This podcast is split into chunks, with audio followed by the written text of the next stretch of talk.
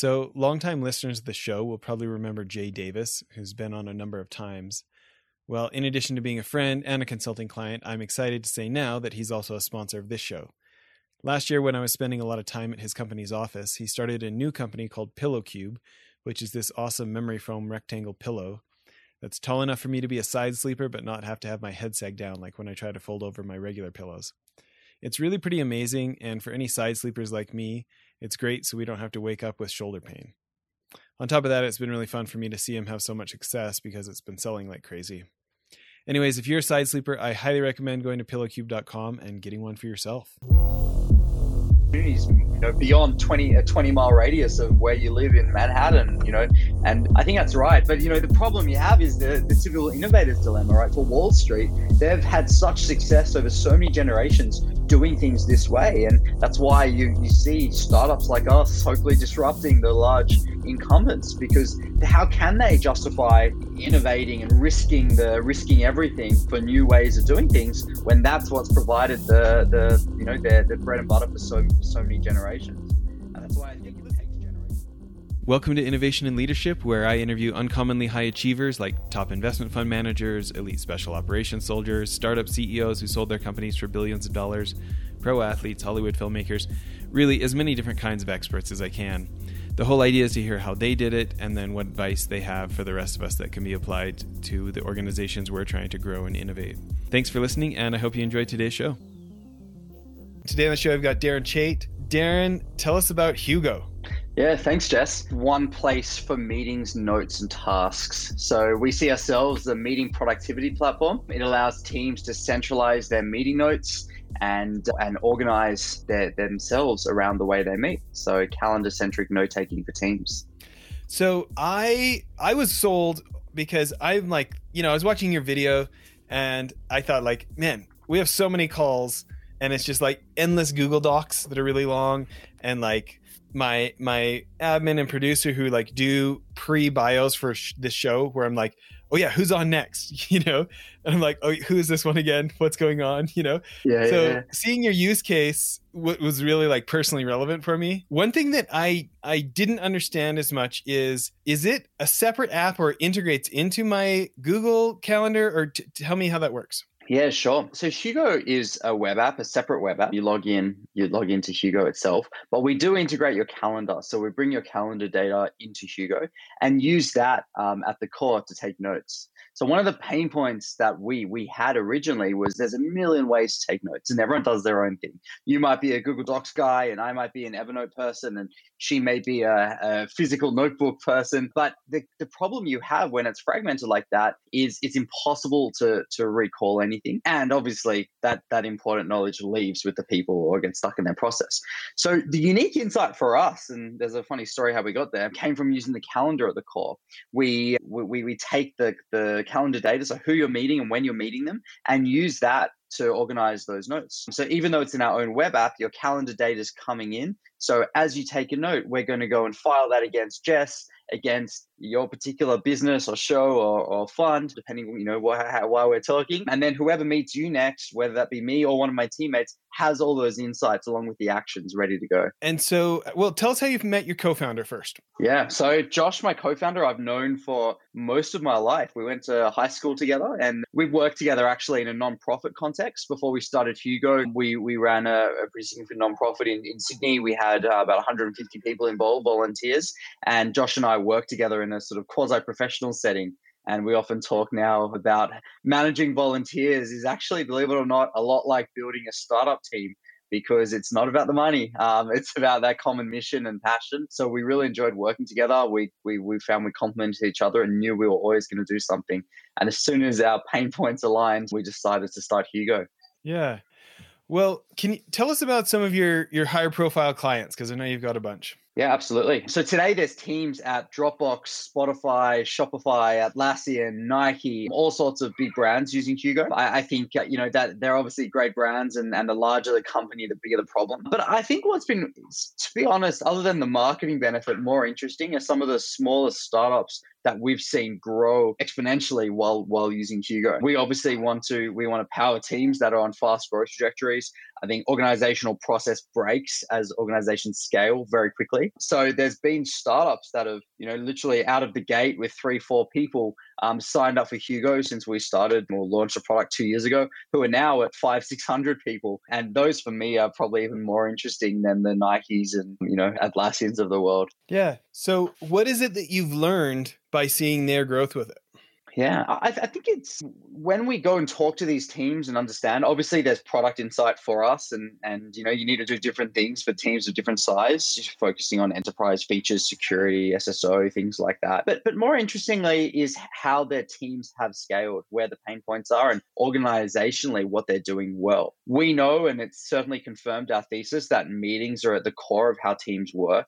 It's a place where you get in sync, where work is determined and allocated, where you circle back um, to what you've previously agreed. And we see that certainly being the case and proved out time and time again. And I also think it's been interesting to see different organizational design. You know, pre COVID, even we saw teams that were completely distributed and, and, and remote. You know, during and perhaps post COVID world, we've seen teams that are that are staying that way and trying to identify best practice amongst those teams has been super insightful, both for us and our team. We're only 15 and, and, and we're obviously figuring out the best ways to work, but also at a thought leadership level for us to be able to write great content and, and, and, and help others build their teams. You know, it is such an interesting space um, because there are so many options out there, but yet somebody can come up with something that is super helpful but user friendly can have like a slack type success story right? Yeah yeah yeah it, it's funny I, I think it's it's a tough space i mean you know if you said to me i'm going to go and, and build a b2b productivity or collaboration product i would i would be scared for, for you as i am for myself I, I think it's it's it's very saturated there's tons of tools out there. Having said that the challenge isn't making money at, in the early stages i believe it's it's creating habit it's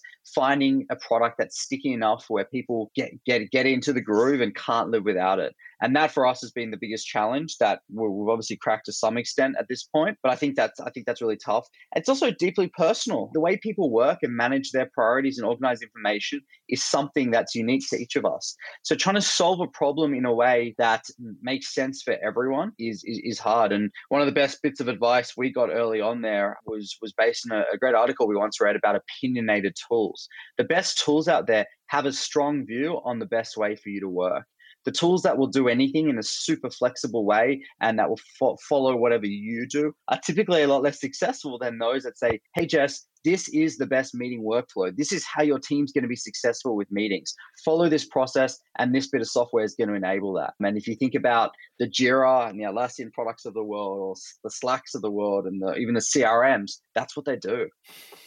That's an interesting insight because, you know, thinking you know, you guys have got these companies, Spotify, Adobe, Netflix, right? And you're going to show up and say, Netflix, this is how you should be doing it better, you know? And, and obviously it's worked, right? Yeah, I, I, think we like to see ourselves as experts in meetings. I mean, it's what we live and breathe, right? Like Netflix, for example, is well known for their incredible organizational culture. They've really codified that. But they don't spend their days and nights dreaming about meetings like like we do. And we also have the benefit of talking to all these different teams and all these different companies. It's kind of funny. We about a year ago, we started a Google Doc for ourselves internally of all the ideas we'd heard from from great teams um, around team culture. So lots of tips and strategies and ideas to build great team culture. And we thought we're having these conversations all day, every day with customers and the like. We should capture them, the really great ideas for ourselves, so we can build a better team and leverage what we're learning. And this Google Doc got really, really long. And we decided to release it. So we turned it into this book. We call it 10x Culture. It's on Amazon and there's you can download a free ebook version of it on our website. And it turned into this short book full of ideas for how teams are building a 10x culture. So, you know, these are great companies who do great things, but the value is in aggregating them and compiling them and bringing them together. And that's why I think we're in a position to know what sort of best practice from a meeting standpoint, even though these companies are far bigger, more successful, and and, and frankly more impressive than the stage we're at. So I just put my email in to get that 10x culture book. So thinking about all that and thinking this like there's so many people who they say, hey, this solution worked for us. There's there's in the tech world, there's you know, it's it's hard to find a startup that doesn't think their idea is great, right? There's not yep. so many that go from zero to twenty thousand customers that fast and win Fast Company's ten most innovative companies for 2021 right? What do you what do you attribute that to? Or what do you like let's talk about the fast company thing. When you think about why they chose you out of the obviously hundreds and hundreds that they could have what what what do you think gave you the edge to win an award like that? Yeah so i'll just say firstly i think we've made tons of mistakes. We've wasted a lot of time, a lot of money, done the wrong thing over and over. And unfortunately, when we read press and hear these stories, you only hear about the one decision you made right rather than the 10 you made wrong. So I definitely have to say that. I think it's one of my personal pain points about the TechCrunch effect or the Twitter effect, where you just hear these amazing stories. But the, the one decision we made right, I think, ultimately solving a, a problem for ourselves. We started Hugo focusing on a different part of the meeting workflow and the meeting life cycle, and it was wrong, frankly. I don't think there's a big enough problem or a big enough opportunity to solve for. And while we are trying to figure out how to pivot pivot out of that, we, we, we, we, tried to solve a problem for ourselves to work better as a team. It was actually a Slack integration with Google Calendar that pinged me after every meeting and my co-founder and said, hey, you just met Jess, what happened? And you just reply to the Slack bot with a few notes and it would automatically get shared with the rest of the team. And overnight, the whole team was completely aligned, as if like we took the whole company at every meeting and everyone was on the same page. And that was a real problem for us. Team alignment, in especially in a difficult time, was a real pain. And of course, our customers got more excited about that than what we were working on, and that became Hugo. So the the takeaway there, I think, as far as innovation, is solving a problem that you have that you care deeply about, and hopefully other people care deeply about, and if you can create value for yourself, well, if you are, unless you're some very obscure niche sort of business or, or, or in a space, eh, there should be many others like you. And, and I think that for us is what's driven innovation, solving a real problem for ourselves and then finding that we're not alone. Yeah. You know, pulled up the, the book already here, and I, I like your opening quote by Eric Yuan from uh, Zoom. You know, we we had him on the podcast a while back before everybody knew his name, yeah. Uh, and I'm so impressed with that guy. Like he yeah. is so customer obsessed. I think the the name of the episode we named it how to get 140,000 customers with zero marketing just because he hadn't spent any money on marketing at that point and yeah. it was purely just obsessive customer service and like when people would cancel he would write them personally and be like I'm the CEO I'm really sad you're leaving can we talk and they're like haha funny bot. He's like, no, it's really me. Can we hop on a Zoom right now? And then like people are just blown away and and stayed, you know? Absolutely. Like, absolutely. I still when I upgraded my team to a paid Zoom account maybe two years ago, I got an email from Eric and had the exact same experience. Literally, you know, we were spending maybe $150 a month and Eric's typed this email and responding and looked us up. Not even a thanks for upgrading. Like actually like great to have Hugo and we're both in the meeting space. Like pr- pretty incredible. It says a lot about the organization and now it's a household name. My my grandmother talks about zooming, you know, each other and the like, which is quite incredible. Yeah. So, and just quick question: Is your co-founder back in Australia as well, or is he still in San Francisco? No, he's back in Australia right now. We we we flew back together. We were planning to come back for a week vacation in March 2020, and here we are in right now, April 2021, still uh, still on our week's vacation in Australia. We're, hey, we talked about me getting stranded in Sydney. Sounds like you're stranded in Sydney. Like you said, well, there's worse places to get stranded. There's worse places to be stranded. I'm originally Australian, that's my accent, but I've been in the Bay Area for about five years. So came back and, and stuck here. And it's been a really interesting lesson actually and, and learning curve. We have a team that's predominantly in North America and we are in a completely different time zone at the other end of the world running a company from here and we've learned a ton. Well, I'm interested in any of the insights because our team is based in Western US, Western Canada, Hawaii, and the Philippines. So I'm interested in any of your insights of, of cross time zone lessons. Yeah, absolutely. I think the biggest non obvious insight, I mean, there's tons to be spoken about with time zones and managing your calendar better and the like, but the biggest insight for me has been, I think, a trend that's happening anyway that's been exacerbated by, by COVID and, and, and time zone differences like this one, which is the move to asynchronous collaboration. We all come from, you know, a background, and both you and I come from a corporate background. So that's particularly bad, I guess, with where, where meetings are core to what we do. We spend most of our day in meetings and we both need to be in the room room, whether that's a digital room like this or a, a physical room to, to, to, collaborate. The way the world's going, and there's some great businesses out there like Loom and, uh, and and and others where we can send videos and we can communicate in a way that has the same bandwidth. So you can still see me, you can hear my accent, you can see me jumping up and down with excitement or me despondent with, you know, in despair, whatever it may be. But it happens on our schedules. So when I wake up in the middle of the night with an amazing idea and I can't wait to tell the team about it, I can record a Loom video.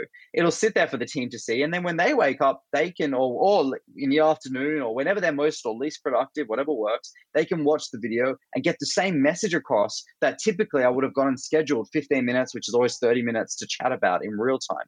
It's not to say you don't need meetings. We're in the meeting space. I'm first to say you need meetings, but you only need meetings for, for discussion, decision making, and, and those real time processes. You don't need that to share ideas, to, to, to give feedback and, and collaborate in that way. So this move to async, I think, has been one of the bigger, biggest enablers for us working across time zones. We don't need that much overlap because we can still communicate in the same high quality way, even if we're on different schedules. And you know what? Even when you're on the same time zone, it's had a big impact. I have a two-year-old. It's nice to be home for dinner and bath time, and and uh, if I want to share, you know, share something later on at night, I'm not demanding or determining that others have to be on. We have engineers who aren't morning people like many of them. So at 7 a.m. when I want to get, you know, get get get into my work for the day. I don't need them online to be able to give feedback on a recent ticket or bug. So I'm pretty bullish about um, the future of collaboration being asynchronous.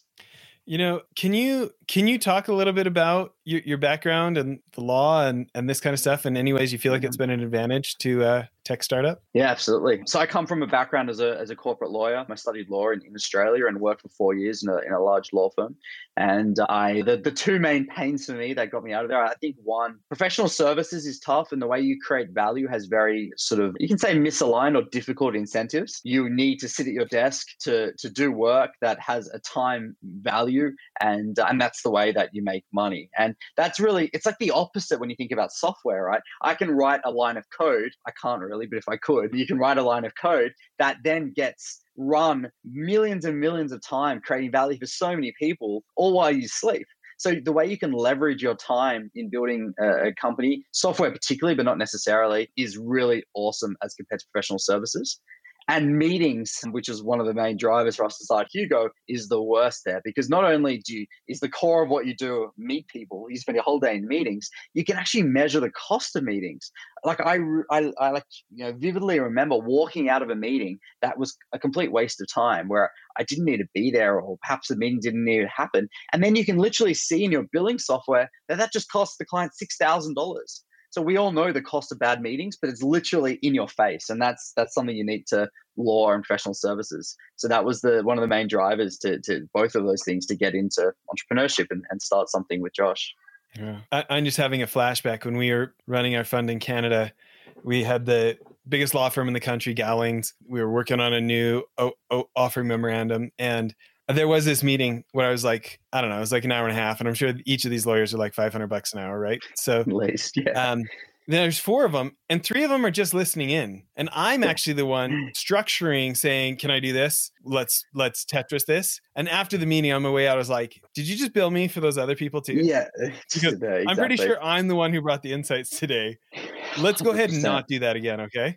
It's so broken. You know? And you know what's funny? I, I, think there's two things. Yeah, one is the, the cost of all those people sitting there. But ultimately, even if they were free, right? Even if it was just one person charging their time, do they need to be in that meeting? Like, yeah, they maybe got value from the insights, but couldn't you have recorded the meeting? Couldn't you have taken notes and shared it? Couldn't you have found another way for them to get value from the insights without sitting there for the two hours or however long it was while you were in the room? And that was a lot of the drive for Hugo. That's why we believe meeting notes are at the core of what we do because you can go and capture that value, share it out via Slack and the like, so others can get the benefit of the meeting without literally blocking out that two hours on their calendar. Yeah. So let's talk about, you know, zero to 20,000 clients. I'm sure it's more than that now. But what, you know, product market fit gets talked about all the time, right? Mm-hmm. But it's not everything. You know, like there's, you know, history is littered of better product that didn't get adopted you know? If you if you do have a better solution but people don't know about it it's pretty hard for them to become a customer right? When you think about breaking through the noise in, in a space where there is a lot of new entrants in any given year what are what are some of the practical tips or what's a story of we thought it was going to be this, but then it ended up being that that got us our first ones. Yeah, so there's tons. I think the first insight and biggest mistake we made was delaying distribution. You've probably heard a long time, it was 2009 or like an eternity ago in our world. Paul Graham said, "If you know, if you build a good product, they will come." And there's nothing that could be less true now. And Paul Graham is obviously a, a, a genius at, at building businesses like this, but it, it, the, the the insight has become completely irrelevant. And I think now in 2021, building product has been almost democratized, or it, it, there's very few entry barriers. You can go and create an AWS account. There's no code tools. There's all sorts of early startup programs. Anyone can build product, honestly. Yes, it, there's a lot of iteration to, to build a really great product, but nothing's stopping you. The real entry barrier is distribution. And we didn't know that. We we we were very very product focused. So we solved the problem for ourselves. We went to friends and family, got our first ten customers. They really liked it. But the next step was by far the hardest, and we did not expect that. And if you ask me what I would do next time around, I would start with distribution. I would build a landing page, I would build a no code version, I would build a prototype or a real MVP as quick as I can and focus everything on distribution. And there's lots of great businesses out there that are really just marketing businesses. Their product itself isn't that differentiated, but their market positioning and the way they market is, and that's where the value is. So I, I think that's that's that's lesson one and, and probably our strongest strongest lesson, the mistake we made. So when we played catch up, if you like, when we said, okay, we've got 10 friends and family or, or friends of friends that are using Hugo and getting value out of that, how do we make that into 100, 1,000, 10,000, and now 100,000 we're focused on? Um, that, that for us has been the, the, the biggest challenge. So how did we do that? Um, I think there's two. There's two things. One is the fundamentals still apply. It still blows my mind how well content marketing works and and and the sort of typical B two B marketing playbook. I I would have thought by now it'd be done to death and and and no room to innovate and grow, and that's not the case. Literally doing what everyone does and what the book says still works to some extent. You don't have to reinvent the wheel or differentiate for the sake of differentiating. We we have tens and tens of thousands of unique um, visitors come to us every month from reading a blog post about something meeting related or, or, related to the way teams work and a good portion of them convert to become hugo users and it's a no known it's low risk it grows incrementally it's value for the company there's no cost to it um, other than obviously writing the content so I, I, think one of another mistake there and an opportunity is to do what works, not have to have these crazy out there ideas. And the second thing I was going to say that's sort of been responsible for our growth there is baking distribution into the product as well. So the best businesses, we were talking about Zoom a moment ago. Calendly is another example. These are product led businesses. They're, they're, they're, they grow through product led growth. The first time I send you a Calendly link to schedule a meeting, you on the other side, never seen it before, you book your meeting and think, wow, this is really cool. We just saved all this time. That was a great experience. I'll check out Calendly. The first time you hop off your Zoom call, you're like, man, it didn't cut out. It did, I could hear him the whole time. It wasn't it, it, didn't it didn't have all the usual problems I've had with every other video conferencing tool I've used. I'm going to check out this Zoom thing. You create a free account, you can use it for 40 minute calls, and and, and off you go. So product led growth is certainly the the you know the the the, the tune of, of of the 20s, if you like, that everyone's talking about now, and for good reason. But it's not something you can tack on at the end. It's got to be core to your product. And for us, that was something we we we really thought about early on. That one wasn't such a mistake, and we've baked that in heavily. We're both for teams expanding. So for every one user we acquire, we can go and acquire another 9, 10, 11, and, and, and so on and grow the team. And also between teams where you're sharing out your meeting notes, you're preparing for your meetings, and you're, you're doing that with other meeting attendees who aren't Hugo users, and they in turn become Hugo users. So they're the sort of two, I guess, secrets, but not secrets to, to our growth to date. You know, I'm not that surprised that content marketing works for you and still works for you because when I look at most people's content marketing, they're measuring like how many posts did we put out, not how helpful was our post, exactly, right? Exactly. Exactly. I think it's uh you've got to think about the outcome rather than the means to an end. I mean, there's companies that have built. I was talking to someone yesterday who showed me they'd done more than twenty million dollars in revenue off the back of one article they wrote. Why? Because it was it became like this anchor piece that was so foundational to their space that ranks so well that people keep citing, they keep refreshing it, and it's just their entire content marketing strategy was one post. They've tried to replicate it time and time again, and they just can't. And then you've got these businesses that are total machines. They have 10 people writing all day and night and they've got such content but it doesn't move the needle for them. So i think that's exactly right. You know it's it's interesting that how willing people are to put money into volume over quality you know? Like you see that in youtube we're just we're just turning this show into a youtube show and maybe a television show. And so we've just been painting the studio and we are setting up studio lights last night and my creative director is his full-time job is as the head of video for for a news organization and uh, we were talking about like you know that band OK Go yeah, yeah, yeah. Those right? videos you think about you think about you know the later videos are crazy with the slow motion and the airplanes and stuff, but the early videos where it's just like a giant Rube Goldberg machine, like yeah. that takes time, but it didn't take a lot of money, right? No, I heard and, they shot them in one go. There was like no really? post prod. Apparently, yeah, like the umbrella one with the drone. Apparently, it was like end to end shot, so it was done in like a couple of few hours. And these are like, yeah, yeah, unbelievable, unbelievable videos. Yeah.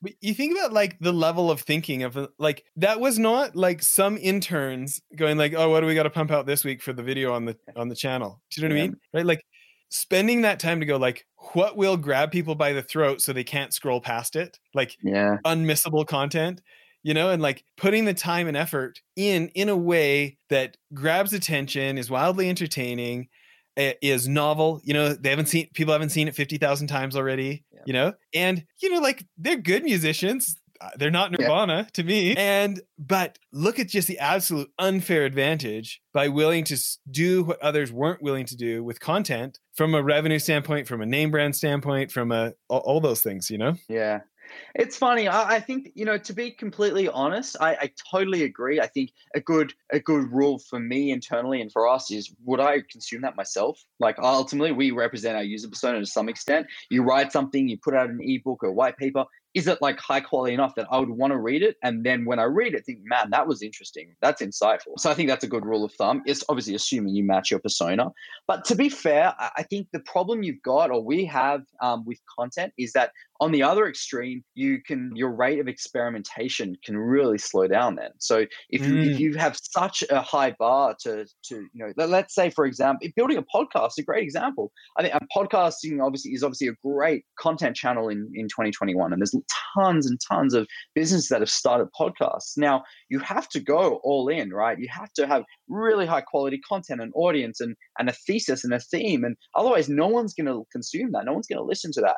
But on the other side of the coin, that's an experiment that may just not work for your business. So, what sort of time and cost do you invest in your podcast for something that you might throw out? And I don't have the answer. I, I struggle with that every day. I think we've been guilty so many times over of doing too much and not going deep enough. But then when you go deep on it, you're obviously costing time and money, and you still need to know when to move on. So don't don't know if you've got any sort of secret sauce there, but I, am still figuring that one out. You know, so I wanted to start this as a video show five years ago, like 600 episodes ago, and people's people's connections just weren't good enough, and like repeatedly they'd be trying to do it over Wi-Fi, and it was just it was such a hassle. And so, like, I bought a $700 microphone, but it's a Rode NTG3. Yeah, I don't use it. I use a $60 ATR 2100 that anybody can get on Amazon. It's a great super yeah. caloid, so it doesn't pick up background noise. You know, you can spend a huge amount of money on mixing, or yeah. like I just bought a, you know, you can get a $200 Zoom H4n, you know? So, like, these days, I show people how to set up podcasting for like, you know, a $60 mic, a $60 cord, a $200 recorder, and they can go. And Done. it was just my placeholder. Like audio podcasting yeah. was my placeholder because video was too much of an investment at the time. and now, like 500 plus episodes later, we're finally getting to it. But there's just other business priorities that were a higher priority, and I could, I like to talk. I can talk, so it was no big deal to just hop on and shoot the breeze. Right? We didn't have to prepare. We didn't have to storyboard. It was because video content was too much for an, too much of an investment at the time. Yeah. Where we are at business wise. Yeah, fascinating. Yeah, absolutely. And and I think there's so many parallel examples there. I, I, think you know even we spoke earlier about testing out ideas early on and the no code movement. It's it's much the same. That used to be a really big decision a few years ago. I want to launch a website. I got to go and find designers. I got to find developers, engineers. I got to build the infrastructure and the web server. Now, like you know, you can go. You got your Squarespace and whatever the world, but even Webflow now, which we live and breathe by, you can spin up like industry leading websites with with with complexity and and and much like what these companies would spend millions of dollars on as recently as five years ago for 30 bucks in a few hours. And having all those barriers dropped is just completely changing the rate of innovation. I didn't really know about Webflow until this year. It, it's incredible, isn't it? Ah, It is unbelievable. I, you know, I, I, it's still, I think, for us, probably one of the most transformative parts of our stack. And the reason is it's democratized web development. So, you know, the our the growth team at, at Hugo now can experiment and build stuff very, very fast. We are not competing for engineering resources, but you're not giving up sort of functionality or, or potential and power. You know, historically, when you when you when you settle for something like that, let's say Squarespace, which is great for many businesses, but for a software company, it just doesn't cut it you have to give up all this power and potential. Webflow, you know, it's my running joke. Like anything you can do, I can do faster when I'm talking to engineers because I can do everything they can in code and, and all of that, but in a fraction of the time. So yeah, I'm a huge, huge, huge fan of Webflow. Yeah. Well, what's interesting for me is, you know, I took the very traditional route to finance. I'm an art school dropout. Okay. Yep. Yep. I love my it. my my inner illustration major. I was going to go do an entertainment design degree at at Art Center and draw for the movies. Right. Concept illustrating. One of my mentors had done that. You know, drew pictures for Men in Black and The Fifth Element and all this stuff that I thought was cool. Right. Yeah. And and my now business partner, mentor of the last twenty years, he, he said he got me to drop out of art school partially by saying you realize if you got rich enough, you could draw pictures for whatever movies you want. Like you could just make the movie could be about what you want it to be about, and then draw the picture. Yeah. But you know, you look at Webflow and you go like, man, that.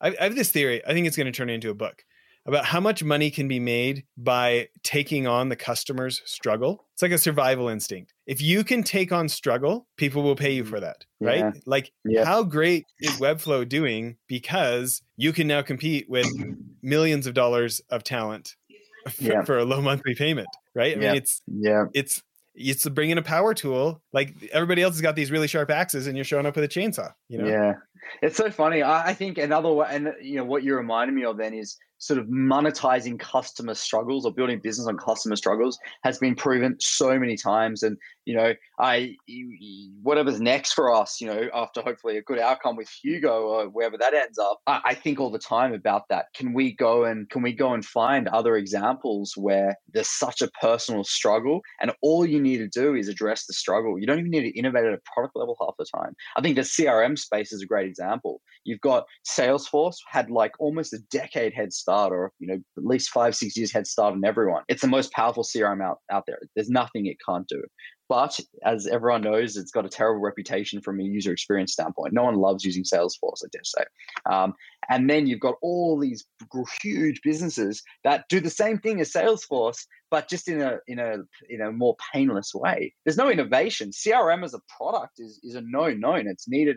Everyone understands how it works, and Salesforce has got to define the full functionality set. But the Pipedrives and coppers and and Crossbook oh, well now Freshworks and and all these other products are multi hundred million you know dollars a year in revenue products just by focusing on the customer struggle. So I I totally totally get that and agree.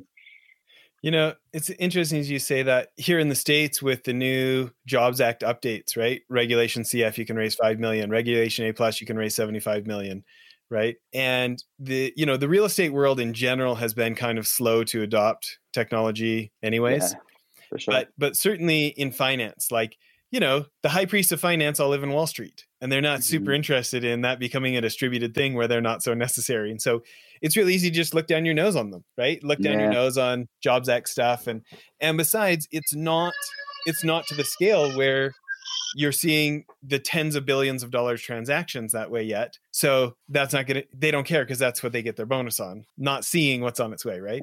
Yeah. But I look at, I look at these people, you know, Fundrise, for instance, in our space. I think they're raising like last stat I hit is they they're averaging between a million to two million dollars a day in fundraise. Unbelievable. Unbelievable. Without talking to the client. Yeah. It's just it, it you know it's just by having a great website that answers the right questions makes them feel comfortable feels kind of like tech forward for the next generation reduces the friction it's got tons of content marketing you know origin investments DiversyFund there's a number of these guys that like they're they're kind of coming after the old guard in a way the old guard is not prepared for at all because yeah. you don't have to have a you don't have to have sit through a pitch at a steak dinner yeah. You don't have to wait and read the, you know, wait for them to send you these big, you know, 200 page documents. Like you stay at home, like while you're surf, while you're watching Netflix, you're you're picking your real estate investment on your phone. You know what I mean? Like, yeah, you don't have this sales guy that you've got to repel. You know what I mean? It, it, it, just the friction the friction just gets reduced over and over and yeah. as it's around longer and it's bigger and it's becoming more credible you know it just got such an opportunity yeah, absolutely, and and you've got access to deals and opportunities, you know, beyond 20 a twenty mile radius of where you live in Manhattan, you know, and I think that's right. But you know, the problem you have is the the typical innovator's dilemma, right? For Wall Street, they've had such success over so many generations doing things this way. And that's why you, you see startups like us hopefully disrupting the large incumbents because how can they justify innovating and risking the risking everything for new ways of doing things when that's what's provided the the you know the the bread and butter for so so many generations. And that's why I think yeah, it takes generational change. Yeah. You know, and there's parts of it that will never go away. You know, Blackstone, you know, is kind of the big big name for alternatives in our space, right? They got yep, yep. a 20 billion dollar check at in one check from the Saudi Sovereign Wealth Saudi yeah. Sovereign Wealth wow. Fund. That is unlikely to happen without in-person meetings. Do you know what I mean? Like yeah. there there yeah. there are aspects of that that are not likely to ever become, you know, a something that's happening while you're surfing Netflix, right? Yeah. But how, how does that have them discount the others that could, right? Yeah. And you know, I mean, literally yesterday, we decided on our new private placement memorandum. We're, we're, following one of our mentors who's been really successful with the style of kind of bringing Warren Buffett investing to real estate, go after the stuff that's not popular where you can buy deals, right? Mm-hmm. And we're literally almost copying that PPM word for word. And we actually hired the same lawyers. He's he gave us his hmm. paperwork and said, "You should do what I'm doing. It's it's working to the point of a couple hundred million bucks at this point, right?" Yeah. And yesterday we literally decided to drop the hundred thousand dollar minimum and make it a ten dollar minimum, so that so that we could really take advantage of that. Yeah. You know? And there there's like a prestige thing of saying like, oh, it's hundred thousand minimum to get into our stuff, right? And yet yeah. we're just making it a friction point for for people who might yeah. put their toe in the water now let us pay them a good quarterly check for a few quarters and they put put in more later, right? Yeah, that's right. Yeah. It's funny, the prestige and protectionism I, think is part of the problem in, in so many parts of the corporate world.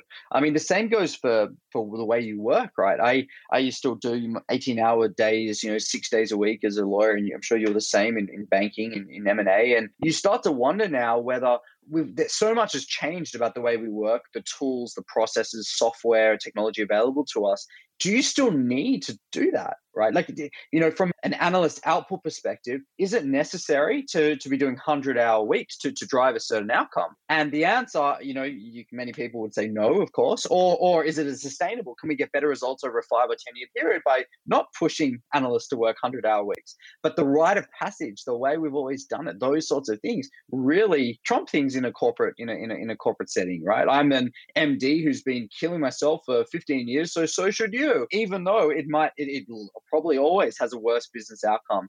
And I think it's much the same as you know the, the, the example you're giving, where it, it is pretty unimpressive in and through an old lens to have no minimum no minimum investment. How good a fund or opportunity is this if anyone can walk right in who doesn't have a certain net worth? But the reality is, is that true?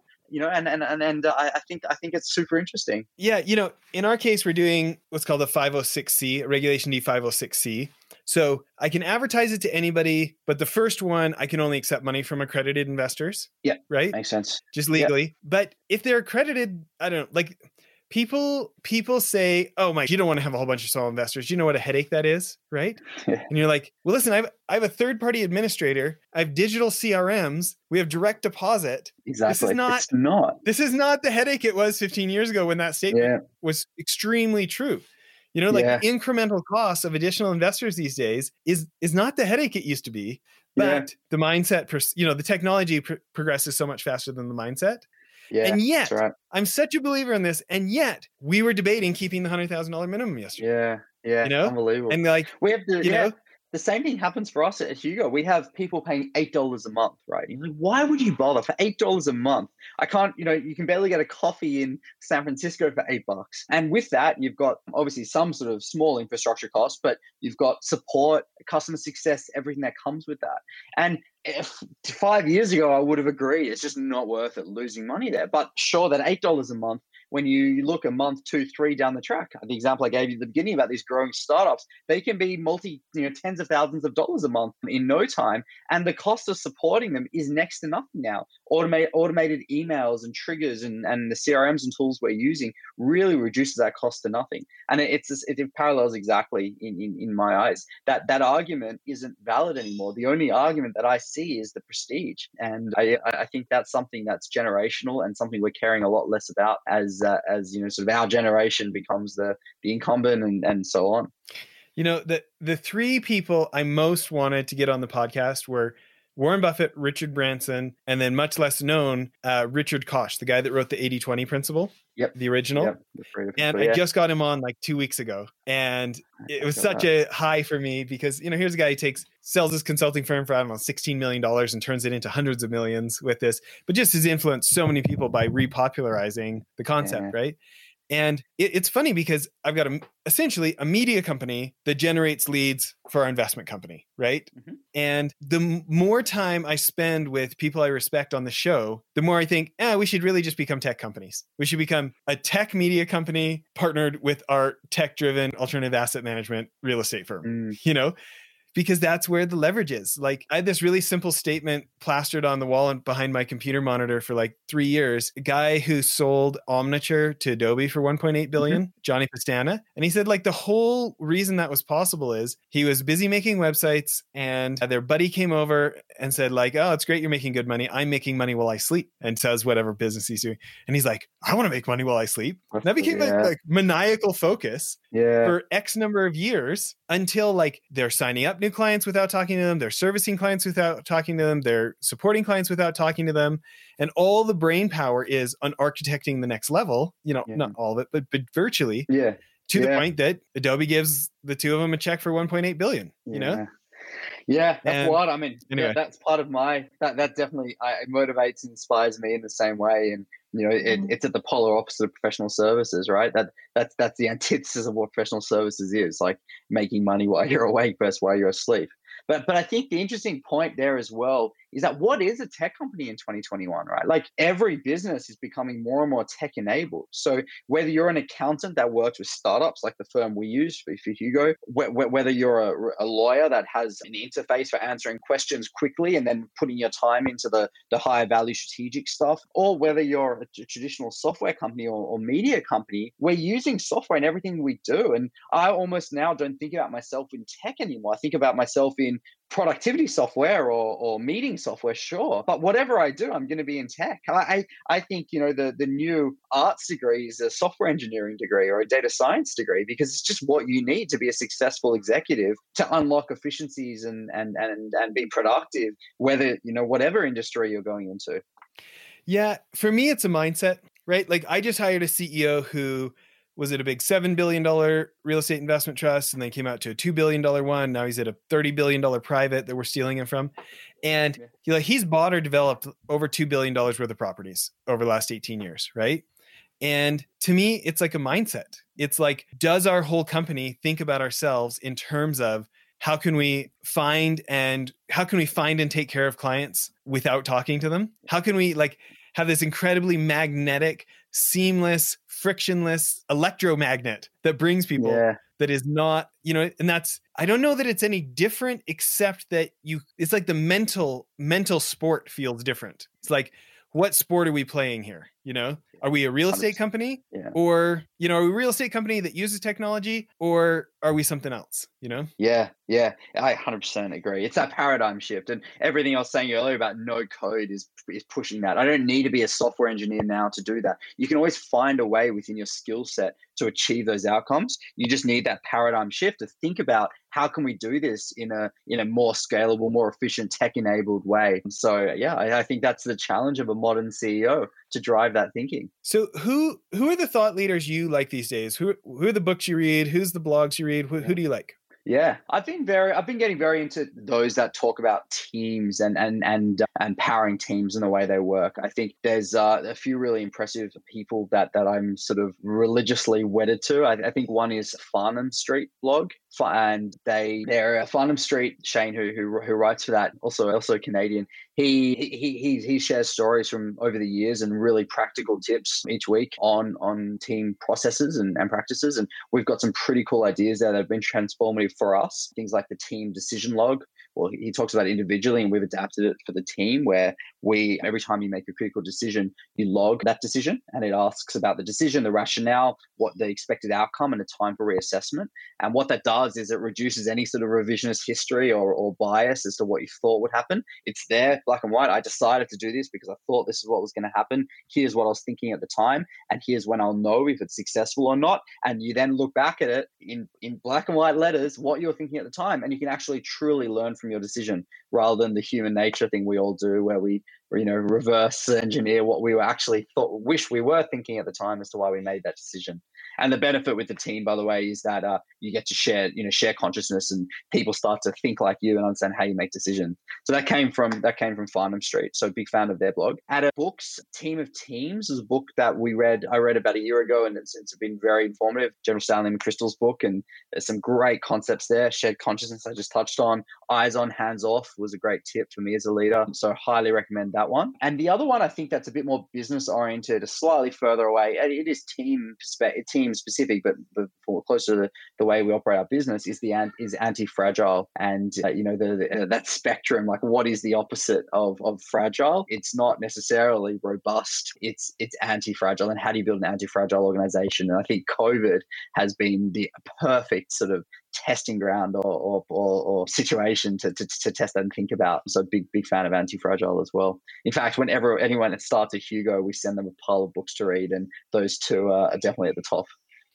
I was talking to my 14 year old yesterday about that concept and saying like, you know, if we're smart, son, one of the businesses that our family should start is a school for cyber warfare training and and you know countering just different scams and stuff that happens on on uh, line these days because it's just going to be such a growth industry. Like this is like you do not need a crystal ball to go like, yeah. hey, when state actors like North Korea are stealing money from American businesses and winning, they're probably going to keep doing it. You know what I mean? Like exactly. this is exactly. you do not need a crystal ball to go like yeah, no, no, yeah. if the world goes if if things get really bad, those, you know, those students or those contractors that we could we could train are only going to become in more demand as, you know, look at look at SolarWinds and, you know, if the Russians have the ability to turn our sewer backwards and nobody realizes it until after they get sick, that is yeah. That's yep. that's as bad as some some pretty tough things out there. Like yeah. This is a, you know, there's demand for it now. And if the world gets crazier, the demand only increases,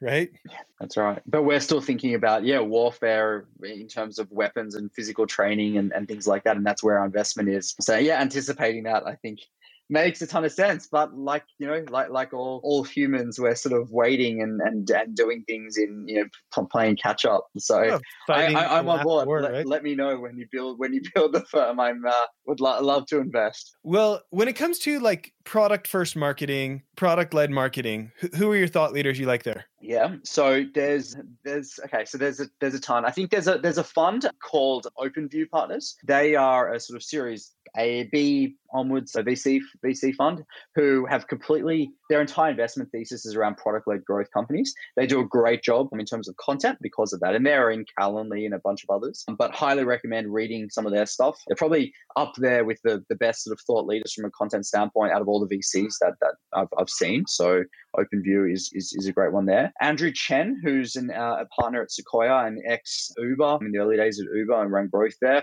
is another great person as far as content on product led growth and, and, and the like. I'm trying to think who else I've been reading lately. There, I, I think the other the other perspective is finding the founders and the people who are doing a great job at the moment. And often they don't have a sophisticated content machine telling the story of how they're doing it, but we've learned so much. I mean, there's an email client called Superhuman. You may have seen they had a full page in the New York Times, a full page story in the New York Times a little while ago, and they got in a bit of trouble over it. But they've they've built a, an email client that replaces Gmail, and it costs thirty bucks a month, and that's crazy in a world where you get email for free. We don't pay for email anymore. And they've they, they they've completely gone with the customer delight thing. You're willing to pay thirty dollars for something that you get for free for a better user experience. And they uh, they've sort of made famous this product market fit score where you you ask customers instead of an NPS score, a net promoter score, you ask customers how disappointed would they be if your product no longer existed? Very somewhat or not disappointed at all. And the name of the game is to basically have a large portion, they say more than 40% of your customer base very disappointed. And you can then go on to ask them some more questions. Who, who's the best for? What's the primary value they get out of it? What would they do without it? And that for us at Hugo has been has been really helpful. But I'm always trying to find those stories from from founders in the midst of it who are sharing what's working for them right then and now because a lot of the time time, by the time someone's moved beyond operating or moved to the book writing stage, it's it's it's no longer relevant. I love it. Well, listen, congrats on all the success. You should come back on the show next year and tell us about the progress you made and just stay in touch in general. Definitely. Thanks so much, Jess. Great conversation. Uh, really, really enjoyed catching up. You bet. Thanks for making time for it. Bye, Bye. everyone.